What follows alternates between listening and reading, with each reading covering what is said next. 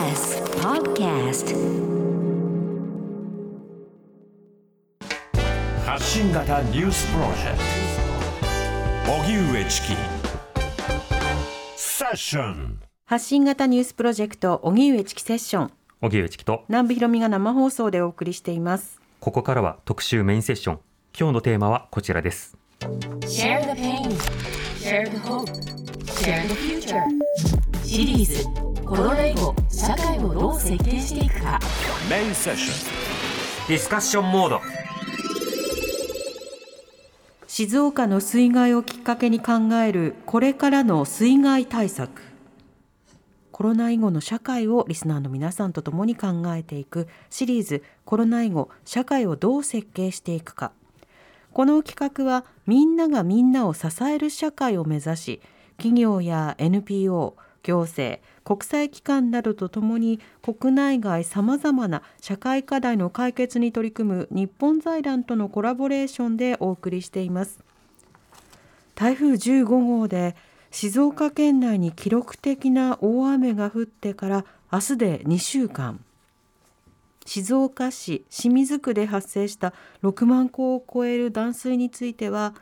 今日にも復旧を目指していますが2週間近い断水によって学校や店舗が再開できない地域もあり改めて水害対策の重要性が浮き彫りとなりました。水害は命の危険だけではなく家や家財車携帯電話現金通帳の浸水などにより生活が困難となります。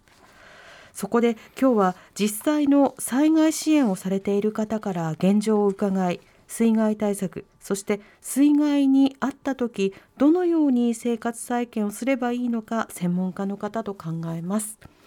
ではゲストご紹介します。スタジオにお越しいただきました水ジャーナリストの橋本淳二さんです。よろしくお願いいたします。よろしくお願いします。はい。お願いします。そして、えーリモートで震災がつなぐ全国ネットワーク事務局長の松山文則さんです。よろしくお願いいたします。はい、よろしくお願いします。はお願いします。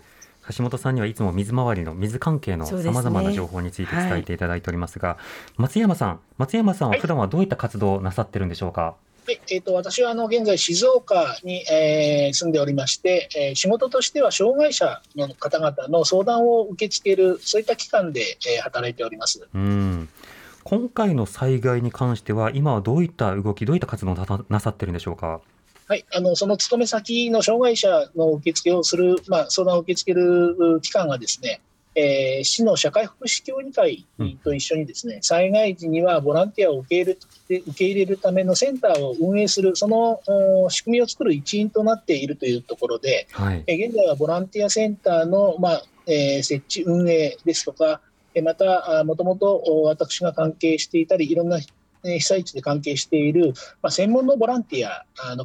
NPO の方々ですね、そういった方々の情報取りまとめをしているというところが、あ今行っているところです。うん今、どの地域でも災害を受けると、社会福祉センター、社会福祉協議会などがボランティアセンターを、まあ、開設して、そこでいろんなニーズとマッチングさせていくという動き、示していますが、今、あの講談に言われた松山さん、の専門的なあのさまざまな NPO などと、まあ、つなげていったりするようなこと、この専門的な NPO の活動というのは、今、どういったものが必要となっているんですか？はい、えーとですね、あの特に水害の場合なんですけれども、土砂が大量に出るような場所がありますと、人力ではとても太刀打ちできない、そういった時には重機をお扱う方々などが集まってきますし、また流木が多い場合にはチェーンソーなどを使う方々の力も重要になってきます。うん。また、あ家屋が浸水した場合にですね、見えるところはご自身で清掃などができても、見えない場所、例えば壁の内側ですとか、床の下などの対応などには、多少でもその建築ですとか DIY に長けたような方々の、おまあえー技技術がですね必要になってくる、そういったところが特徴があるかと思います。うん、確かに。ではまず今回の災害、台風15号の被害なんですけれども、どういった地域にどんな被害が出ら出ているんでしょうか？はい、まず静岡県全域で見ますと、えー東は静岡市から西は浜松市まで、えー広範囲に被害が出ています。うん。えーその中でもお静岡市の中で、えー山が山側にあります葵区、えーそして旧清水市になります清水区、えこちらで、えー数の多い被害が出ています。うん。まあその中でも清水区では断水の、おえー報道がされていましたけれども、葵区ではですね、えー住宅街の被害も、お浸水被害もあれば、えー安倍川という、安倍川餅で有名な安倍川なんですけれども、そのはい安倍川に注ぐ支流のところどころで、えー沢が崩れていてですね、えー土砂災害になっているというところが非常に点在しているというのが特徴かなというふうに思います。うんまた、えーそのお西側にどんどん行きますと、藤枝市ですとか焼津市、えー島田市、えーそういったところは小さい規模ながらですね、えー住宅の浸水被害、また山手の方は土砂災害というところもあります。うん浜松も住宅被害もあれば、えー土砂災害もある。非常にえー被害がいろんな形でありまして、点在しているというところが、本当に特徴じゃないかなというふうに思います。うんインフラの被害などは辺り一帯が被害を受けることはありますけれども浸水であるとか水の流れなどによってはある建物は被害を受けているがある建物はそうでもないというそうした本当にまだら状の状況になってるんですか？そうですね。あの、お5メートル先は被害がない、もしくはあ5メートル先ではものすごい被害があるというようなあ状況もおところどころにあります。また、あ普段生活している中で使っ,、えー使っている沢がですね埋まってしまって、えー水が出ないようになってしまった。あこれは断水とかではなく、山から引いてる水が出なくなってしまったというところがありましたり、また自宅へ行くまでの道路が寸断されてしまってというような孤立というのも、おところどころで、えーまだあ孤立が解消されていなくて、えーまあ、おあのお親戚の方のところに避難しているなんていう声もおいくつか聞いています。ーうん。水道ではなく沢の水が断水するとなるとどういったところが影響を受けやすいんですか？そうですね、もともともう生活に要していた水が止まってしまう、でそれがあいわゆる行政のお水道の復旧の力で戻るものではなく、山そのものが復旧しないと、はいおさ水汲めなくなってしまいますので、うん本当に死活問題というような地域もあるというふうに聞いています。ああ、それは沢の水を農業であるとか水やりであるとか、あるいは洗濯とかに日常的に使われていたんですか？そうですね、生活用水なので、山の土砂が崩れて、それを重機で復旧しよう、えーしたいんですけれども、そのお沢の水を引いてるうん水道管だけはつかないでほしいっていうふうに言われるようなこともあったりします。うーん、なるほど。また、これだけ被害から2週間近く断水も続き、しかし2週間となると、今度は災害ごみなどの処理というのも非常に大変かと思います。この点いかがでしょうか？はい。えーまずですね、あの静岡市のこが一番のお被害の係数が多いので、静岡市の場合を申し上げるんですけれども、はい。えーいわゆる日常の生活が止まっていない部分的なあー、えー被害になっているものですから、ええー当初予定をしていた廃棄物の運び先というのが、えー確保できずに、ーえーずっとた、えーそのお住宅街に溜まったままになってしまっていたと、ここ数数日でようやく運び出しが始まったというところが、えー少し、まあ、いわゆるゴミ問題では課題になっていたところです。うーん。ゴミはやはりどこに集積するのか日本で日本の各地でどこで災害が起きても決めにくいというところがあって、住民の方がもうえいやというところでどこかにあの捨て出すそうするとそこが事実上の集積場になるというようなことも起こりえます。その点松山さん今回の件というのはいかがでしょうか？はい、あの本来はですね、えー廃棄物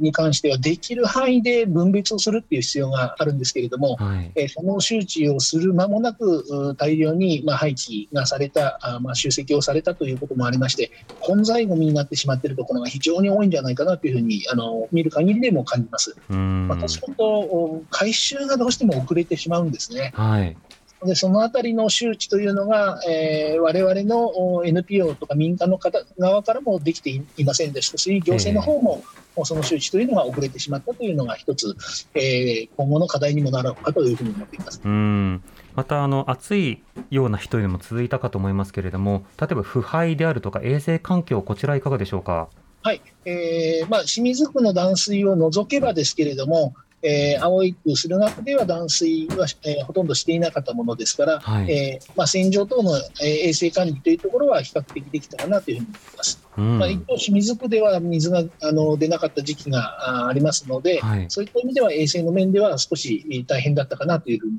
まあ、私の家も4日ほどであの断水をしましたので、うーん。そういったところを、あまあ、手を洗うだけでもですね、あの大変なあことは実感はしたあところがあります。はい断水となると当然料理もお風呂もそれからトイレも困難が出ると思いますが松山さんいかがですか？はい、まあ、一番は、あの生活用水ですね、はい。あの口にする水に関してはなんとかなる、また料理に関しても工夫すればなんとかなるんですが、えーやはり洗うもの、お食器ですとかう、ん。えー体ですとか、あとはやはり排泄に使う水っていうのは、一度流すのにこれほど水があ使われてたんだっていうのを改めて実感したというところです。うんそれに対する例えば給水所の設置自衛隊の動きなどその動きなどはどうでしたか？そうですね、あのー各所でえー給水車が出ているというのはありましたし、はい、えーそれが足りないというふうに、えーなったときには、それが、えー小学校ごとにですね給水車が配配車されるという動きは早いめにはあったんですけれども、うん。まあ、ただ、えーポリタンクを持っていない、まあ、あのおもともとポリタンクがないお宅ですとか、はい。そこまで取りに来られない方がいらっしゃる、えーそれを誰がどう運ぶのか。というところは、非常に多くの声を、そういったあー誰がどうするんだという声は多く聞いたなという印象があります。うん。また家屋に被害が出た方の避難状況などはどうなっているんでしょうか？えー避難所というものに関しては、えー翌々日ぐらいには解消していたかなというふうには思います。うん。比較的水があの引くのが早かったあーというところもおあろうかと思うんですけれども、はい。えーそういう意味では、避難所という、まあ、公的なものではなく、まあ、生活が自分の家でできない場合には、身内の方のところに行かれている方もいますし、うんえー何軒かは空いている市営住宅に、えー今、あのすでにお住みお住まいになっているという方もいらっしゃるというふうに聞いております。なるほどまた社会福祉協議会経由で設置されたボランティアセンターそこでの今のボランティアの募集状況つまりはどんなニーズがあってどんなマッチングが行われているんでしょうか？はい。えーまずですね、募集状況になるんですけれども、静岡市をお基本にお話ししますと、事前登録という体制をとっています。はいまずはお申し出をいただいて、その中で、えーボランティアセンター側から、えー活動ができる日にちを教えてくださいという形で、これはメールでのやり取りをしています。うんその中で3000名以上の方にご登録をいただきまして、その中のに、えー2000名以上の方が、えー静岡市内在住の方にお申し出をいただいている。その方々に、えーこの日にちでボランティア活動できないだろうかという案内をして、そこそこから返事をいただいて、えーまあ、活動に参加していただくという方式をとっています。うんでそしてニーズなんですけれども、お数日前まではですね、えー家家財道具の運び出しですとか、はい。えー家屋に入ったあいわゆる泥のかき出し、またあ家屋周辺のお泥の清掃などが、えー多かったというところです。うん。でそしてこの後なんですけれども、お今あ、こちらも今日一日雨だったんですけれども、え側溝が埋まってしまっていて、はい。このままだと家に水が流れてきてしまうっていうところを不安に思われている方が非常に多いものですから、うん。今、見えるところ、見えるところのお片付け、清掃、おどまあ、泥出しというところが主なニーズにはなっています。なるほど。あの断水そして水害被害非常にさまざまな対応がある。特に今断水によって生活上の影響もあるという話ありました。橋本さんこちらいかがでしょうか？やっぱり1日にですね通常250リットルくらいの水を使っています。人は？はい。飲み水は2リットルから3リットルくらいですけれどもトイレを流したり洗濯をしたり水池をしたりということが一切水が使えなくなってしまいますからうん。被害は大きいと思いますね。うんうん。こうしたようなその災害時に水が使えない。あの今日はですね、えーフリーアナウンサーで防災士の奥村夏美さんにもここからは参加してもらいます。スタジオにお越しい奥村さんよろしくお願いします。よろしくお願いいたします。はい。こういう水が使えない際の非常時の対応というのはどうでしょうか？そうですね。やはり災害用トイレの存在があまり知られていない。もしくは知っていても備えていないっていう現状があるなということを痛感しています。うん。というのが今回の静岡でもやっぱり被災された方へのインタビューとか見てると水がないトイレが困る。トイレのために水をもらいに来たっていう。こうトイレイコール水で流さなくてはいけないって思ってる方が大変多くいらっしゃるんだなってことを感じました。はい。またあの8月に訪れた新潟の水害ではですねあの福祉施設の方の取材をしていたんですけれどもその時もやっぱり職員の方がトイレの水を確保するのに、えーもう本当1日の何時間も使っているということで、うん。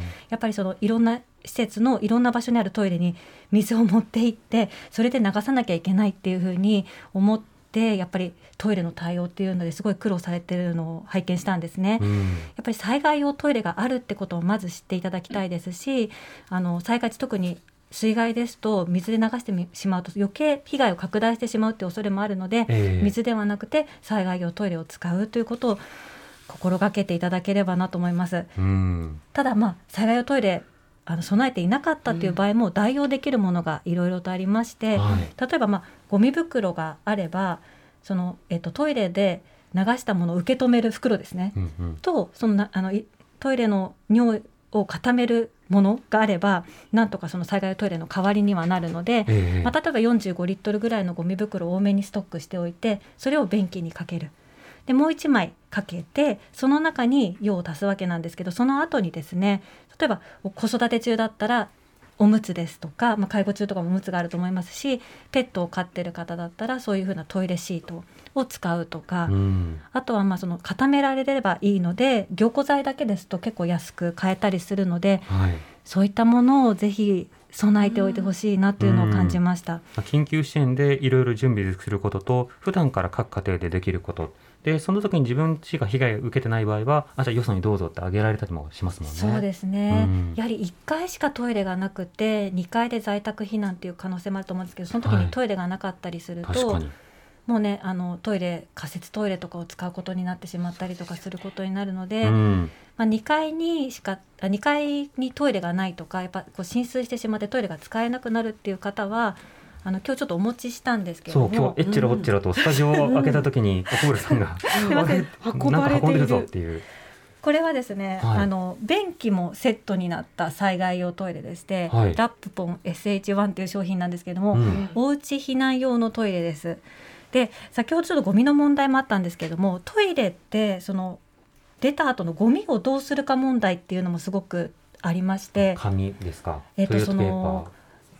えー、と便や尿をですね袋に入れるんですけれどあも、はい。それを自宅の敷地内でしばらく保管しなくてはいけないんですね。うん。そうするとやっぱり匂いとか菌とかが袋から漏れてきてしまうということで、はい。まあ、今はコロナ禍もあってそういった、まあ、感染症対策とかも考えないとなると考えないといけないとなるとなかなかその保管まで考えられたトイレっていうのがこれまでなかったんですね。うん。あの一般向けには。それがこの、えー、と日本セーフティーさんという会社が作ってるんですけどこのものはですねあの袋をですねレバーで引きます。ちょっとやりますね。あどうぞどうぞ。こういうふうにレバーで引くとあレバーで引きました。はい袋があ実況南部さんもやりますので。あありがとうございます。はい。ありがとうございます。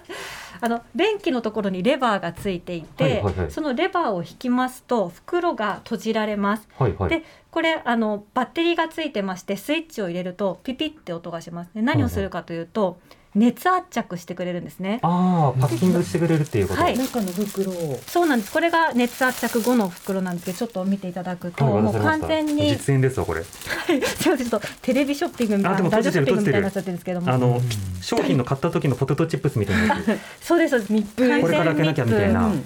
なので菌も匂いも漏れないっていうことで、封じ込めそうなんされですちゃうんだなのでやっぱはい。りその保管まで考えて備えていくことが大事になってくる。特に長期間の断水ですとか、まあ、停電によっても断水あのマンションとかだと断水してしまうこともありますので、えそういったところで、まあ、こういったトイレも開発されているということなんですね。うん各家庭に置くというだけじゃなくて各施設とか、はい。あの例えば各行政の場所で配布可能にしておくとかあれ多く避難されてきた方に対処するとか避難所がね断水するってことだってありえますもんね。そうですね。やっぱりそういった時に感染症の対策っていうのも重要になってくるので、うん。一人一人のそういった尿とか便とかをしっかり密閉して保管していくっていうところですね。はい。でまああの結構高いものは出てるんですけどこれだだと2万円ぐらいということで、うん。まあ、確かにあの普通の一般家庭では高いかもしれないんですけど、まあ、そういった施設とかそういったところでさんとかだっ、たらね。はい、導入していっていただければなと思います。まあ選択肢が今いろいろ増えてる中でどこにリソースを割くのかという議論その前提となる選択肢そのものの知識をまあ変えていくということも必要だということを伺いました。またさらに現地の状況、はい。そして必要な議論進めていきたいと思います。まもなく5時になります。TBS Radio 905 954発信型ニュースプロジェクト。セッション荻上チキセッション。今日のメインセッションはシリーズコロナ以後社会をどう設計していくか。静岡の水害をきっかけに考えるこれからの水害対策というテーマでスタジオにはフリーアナウンサーで防災士の奥村夏美さんよろしくお願いします。お願いします。はい、水ジャーナリストの橋本淳二さんよろしくお願いします。お願いします。そしてリモートで災害がつなぐ全国ネットワーク事務局長の松山文則さんとお送りしています。松山さん引き続きよろしくお願いいたしますはい、よろしくお願いします。はいはい、震災がつなぐネットワーク松山さん、はい松山さんに伺いたいんですが、あのはい先ほど支援の話を伺いました。今の支援状況で必要なもの、あるいは足りないものというのは今いかがでしょうか？はい、まずはあの非常に多くのお支援のお申し出、そして実際の支援ををこの2週間いただいてまいりました。えー、物に関して、えーまず水ですけれども、えーかなり、かなりと言いますと、もう溢れるほど充足はしております。おえーですので、えー水そのものに関しての支援というのは、あの充足しているというふうに思っていただければと思います。うんで今後なんですけれども、えーまあ、住宅の清掃等々をしていくにあたっての、えーそういったもののおタオルですとか、そういったものを続々いただいておりますので、はい。今すぐに物というところでは、えー充足しているのかなと、また流通も、えー普通に機能しておりますので、うん。えー物の部分での支援というのは今のところ大丈夫かなというふうに思っています。はい。となると、まあ、財政面、あるいはマンパワー、こちらはいかがでしょうか？とはい、えーそれで言いますと、やはり、えーボランティアセンターがあ稼働し始めて、まだ滑り出しのところです。えー最低一月はこれが稼働していくようになると思いますし、その中で必要になってくるものが、えー適宜変わっあの随時随時変わってくると思います。えーですので、呼びかけた2日後には不要になっている可能性もございますので、できれば、あの資金面でのご協力をいただくというのが非常にありがたいかなというふうに思います。またですね、じ人員のことで言いますと、えー先ほども申し上げましたが、静岡市内でも非常に多くの方々がお申し出をいただいておりますので、はい。えー県外からあー、えー多くの方々に来ていただきたいよという状況よりはですね、えー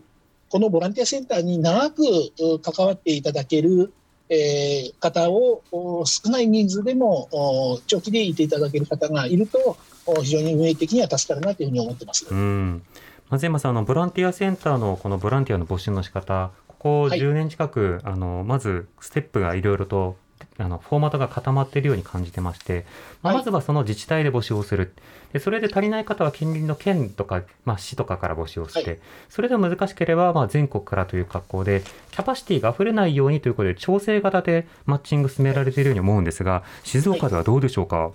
はい、そうですね。あのまさしくうそういったところはあのあるかと思います。うん。えーあとですね、あの過去の被災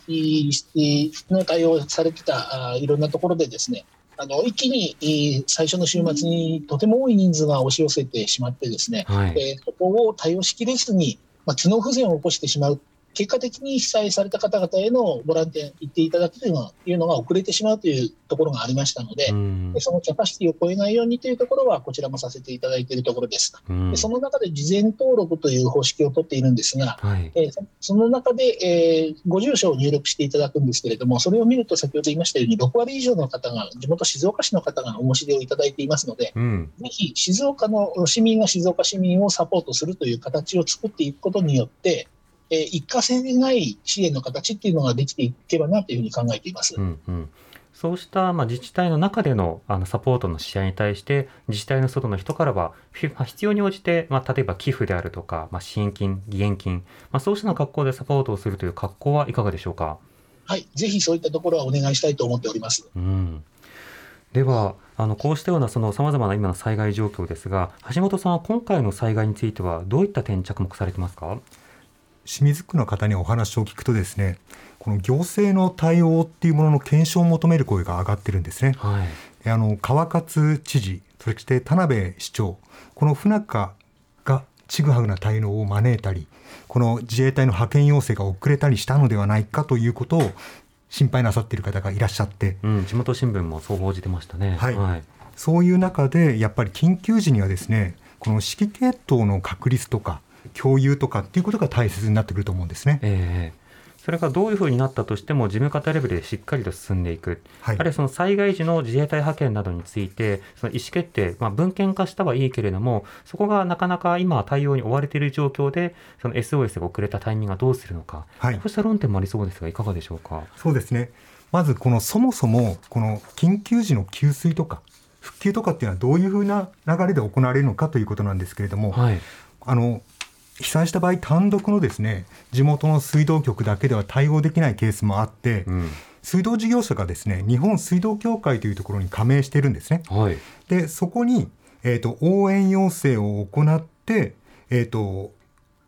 給水車などを派遣してもらうというこういう流れになっているんですよね。日本水道協会に要請して、はい。で派遣してもらうわけですか？そうですね、はい。今回もですね比較的早くこの給水所というものができているんですけれども、うん。あのブロックの中部地区のブロックがですね、まあ、リーダー的存在が名古屋市の水道局になってますので、はい。名古屋市から水道局がですね応援に入って給水車も最初からよ30代から40代くらいこの派遣されてきたというふうに言ってもらうほう。なるほど。じゃあまずは何か水道の周りで問題があったら日本水道協会に対して自治体が連絡をして、手伝っサポートしてくださいということが重要なんですね。そうですね。これが基本的な流れになっています。はい、で今回というののあのスピード感などについてはいかがですか、あの実際には断水が長期化してしまったりはい。情報がやや混乱しているなというふうに感じています。うん。やはりですねこの給水活動の情報と復旧活動の情報っていうのがですねなんか混乱しているというかはい。この復旧ということに関しては取水口がですね今回土砂で埋まってしまっていて、うん。それを直すのに何日かかるんですかというふうにですねメディアの方も市長に詰め寄るというような場面がありました。え一方でその期間とは別にどこに給水活動がされているのか。ーうんうん。情,、えー、と情報がですねきちんと発信していればそのどこに行けば水がもらえるのだなということが住民の方分かるので、えあのこれほどのですねこう焦ったりということにつながらなかったのではないかなと思ってます。ーうん。ということは給水活動に関しては水道協会に適切に連絡をしつつ、はい。どこのスポットで水はもらえますよというようなある種はいコミュニケーションの課題というものがあると、そうですね。一方で復旧の方に関しては、まあ、それこそその大型のインフラ工事なども必要となってくるので、はい。そのあたりの手配の手腕というものが問われてくる。課題が別なんですか、別の課題ですね、うん。あのまず状況の把握というものがきちんと初期の段階で行うということが非常に難しいですよね。はいあの未明に発災していて、えー、と暗かったと。でまだ増水もしているのでこの取水施設自体がどういう状況にあるのかわからないとうんいうのがあったと思います。はいまあ、その中でどのようなこう応援を呼ぶのが適切なのかというのはわからないんですけれどもそこでまずは給水活動が行われますよと、うんうん。断水しますけれどもここに来れば水は得られますよということに絞ってですね、えっと、行われればよかったとはい。いうことですね。うん。それから、えー給水車がですね初期に、えー派遣されてきているわけですけれども、はい。その量というものが適切だったかどうかということは検証する必要があると思います。需要と供給をはい。バランスよく適切に満たしているかということですか、そうですね。で現場ではどういうことを行うかというと給水車が来るということと同時にどこで給水ポイントを作るかということこれセットなんですよね。うん。で今回の場合、えー最初にですねこの派遣要請したものっていうのが少し少なかったかもしれない。はい。でその後この市長がですね、えー、と給水車を呼びかけるわけですね、ええ。そうすると給水車は来るんだけれども現場でどこに給水車を配置していいかということが混乱するとうん。いうことがあって、これが最初に起きたことでこれによってこの給水の混乱というのが起きたとうん。考えています。なるほど。この給水の問題そしてまあ水道管などの復旧の問題2つ分けて考えること必要だと指摘していただきました。松山さんこのあたりいかがでしょうか？はい、そうですね、あのーやはり、えーオペレーションの部分に関しては、えー非常に重要だと思います。うん。あのお私はあの断水を実際していた一市民としてはいつ復旧するのかっていうのの見通しがあるっていうことがあのようやく出たっていう日にちがあったんですね。はいそうするとその日までなんとか頑張ればなんとかなるっていうことがあるんですが、うんえーそれがいつ治るのか皆目わからないっていうことに対してすごく不安になるっていうまたあ見通しが立たないというところがあの気になったところではあります。うんなるほどつまりさまざまな準備をして情報はこうやって出してこうやって復旧してこうやって連絡しましょうという、まあ、そうしたの備えというのも問われてくる。橋本さんその備えの度合いもこれ検証が必要になるんですか？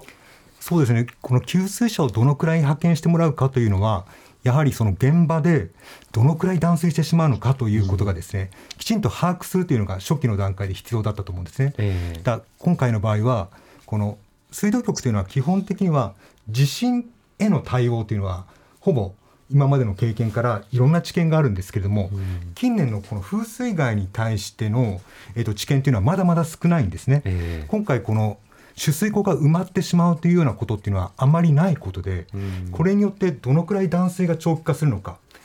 まあ、今回の場合はですねその取水口が埋まってしまってなおかつ最初は重機でそこを直そうとしてたんですね。はい。ただですけれども実際に現場を検証してみると重機が入れないような冠水をしていたり土砂崩れが起きていたりということでここから人海戦術に切り替わるんですね。うんこれがこの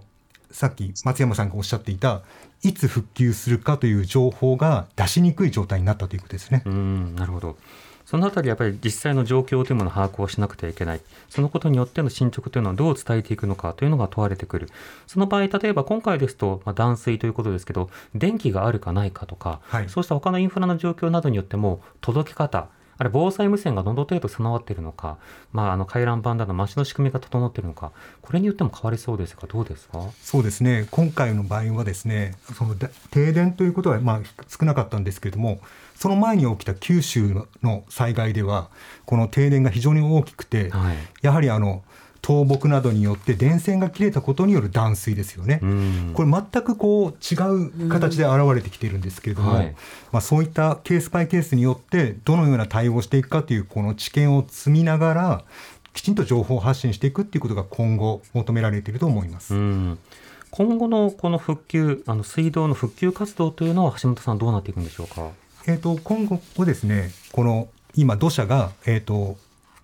取り除かれて、はい。で徐々に断水が回復してくるということになってくるんですけれども、うん。やはり今後このような同じようなことが起きた時にどのように対応していくかということが課題として残っていると思うんですね。うん。でやはり気候変動というふうなことにどうやって向かい合っていくかということがですねはい。この課題になってくるのかなと思いますね。うん、より備えておくと、はいあの松山さんあの、これからこれぐらいには復旧しますよという案内が来て、ようやく見通しが立ったという話がありました、今後の見通しというのは今、どうなってるんでしょうか？はい、あの本当に今あの、数としては少なくなったんですが、まだ見通しが立たないというエリアがあるということは聞いております。うん。ですので、そういったところに、えーもう今であればあの情報も水もお届けられるようになると思いますので、え。えー今後はそあのそこを続けていくんですけど、えーさらに次の対策っていうところで考えますと、静岡の場合、本当に大地震ですね、うん。大規模な災害のことを想定しての計画が立てられていて、その手前である市民かあの市民のお生活が止まらない程度の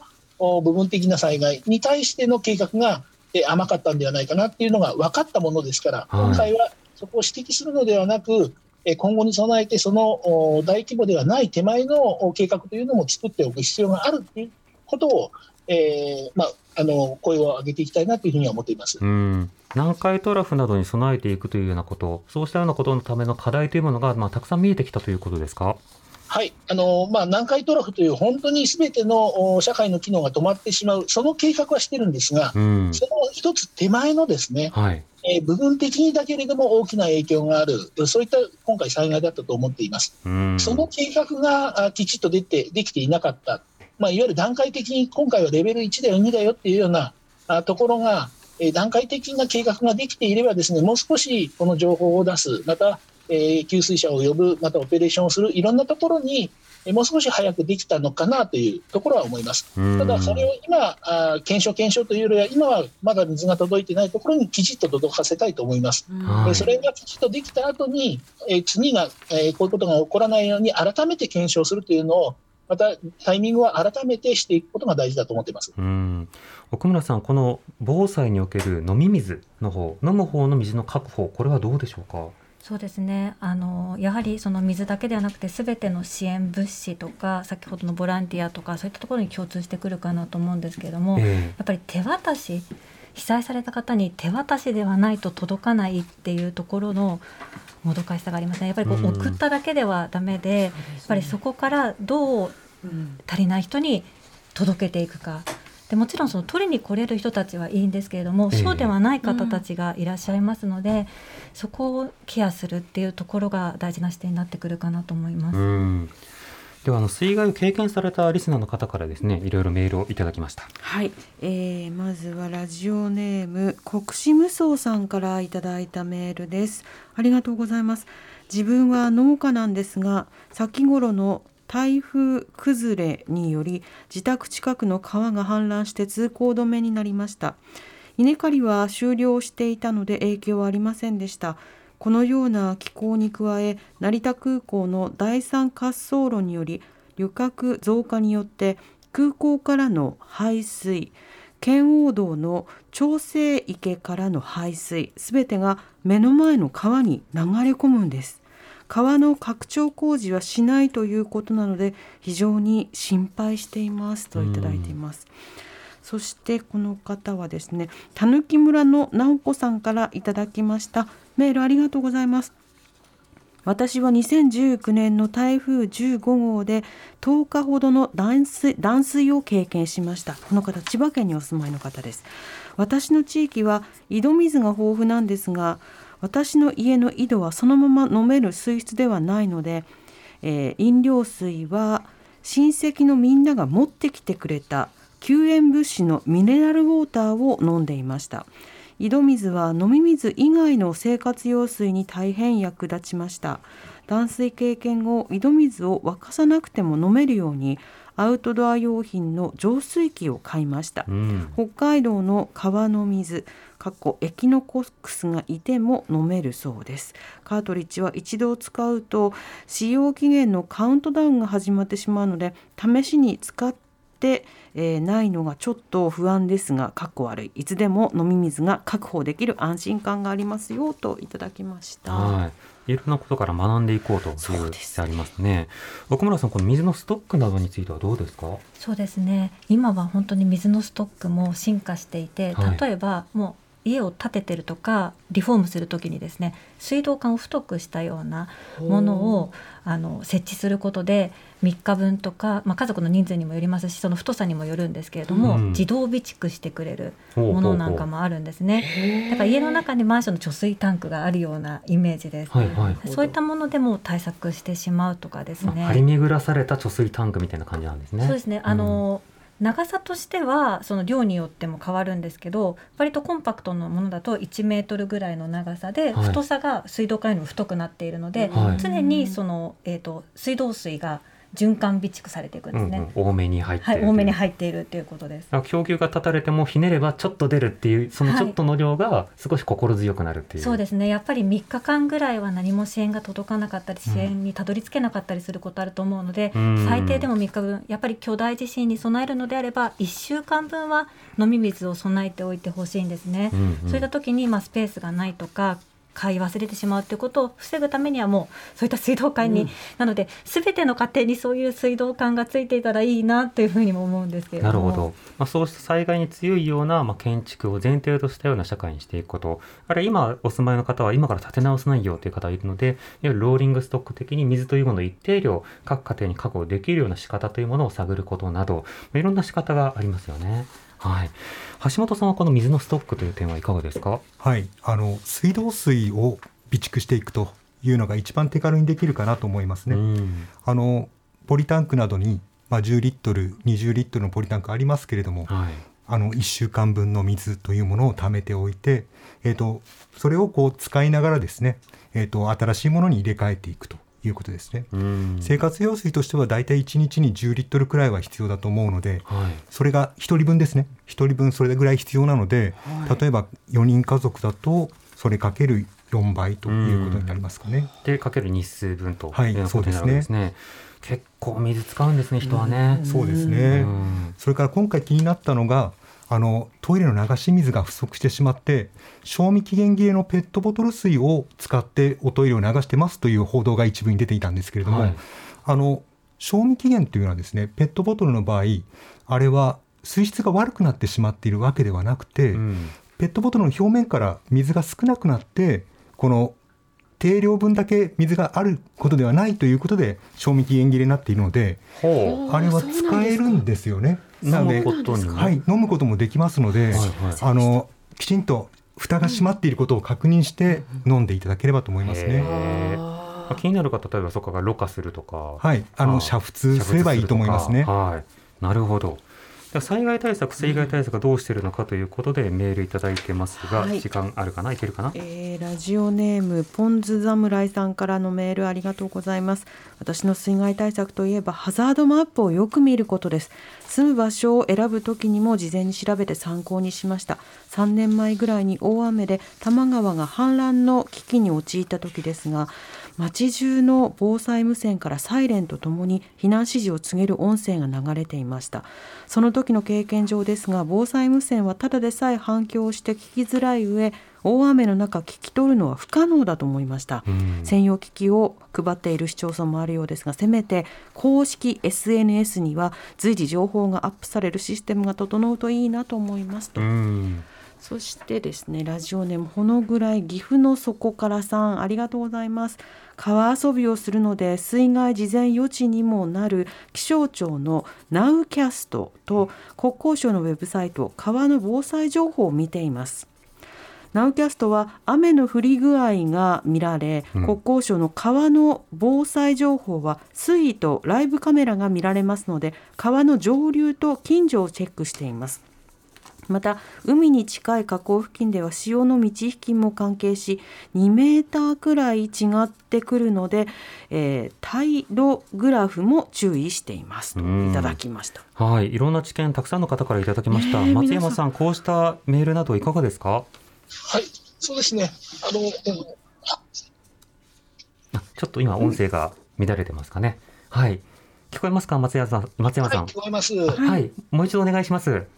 はい。あ、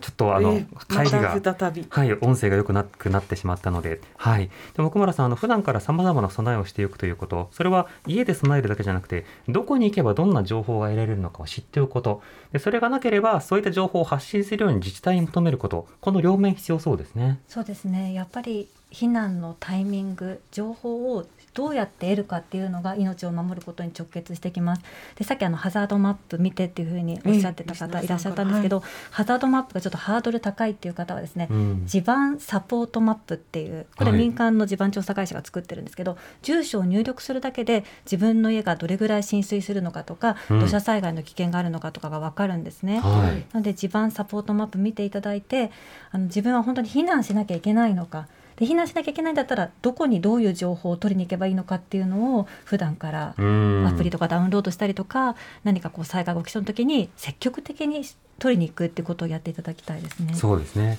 またあの今日参加していただいた橋本さんもそれから奥村さんも SNS で災害対策の情報を発信しているので、普段からいろんな情報をねちょっと蓄積したいという方はフォローなどするといいと思います。そうですねはい。はいそして松山さんとつながったようなので松山さん今日はありがとうございました。ありがたとうございます。ありがとうございました。今日は、えー奥村夏美さん橋本淳二さん松山文則さんとお送りしました。皆さんありがとうございました。ありがとうございました。またよろしくお願いいたします。ありがとうございました。荻上チキ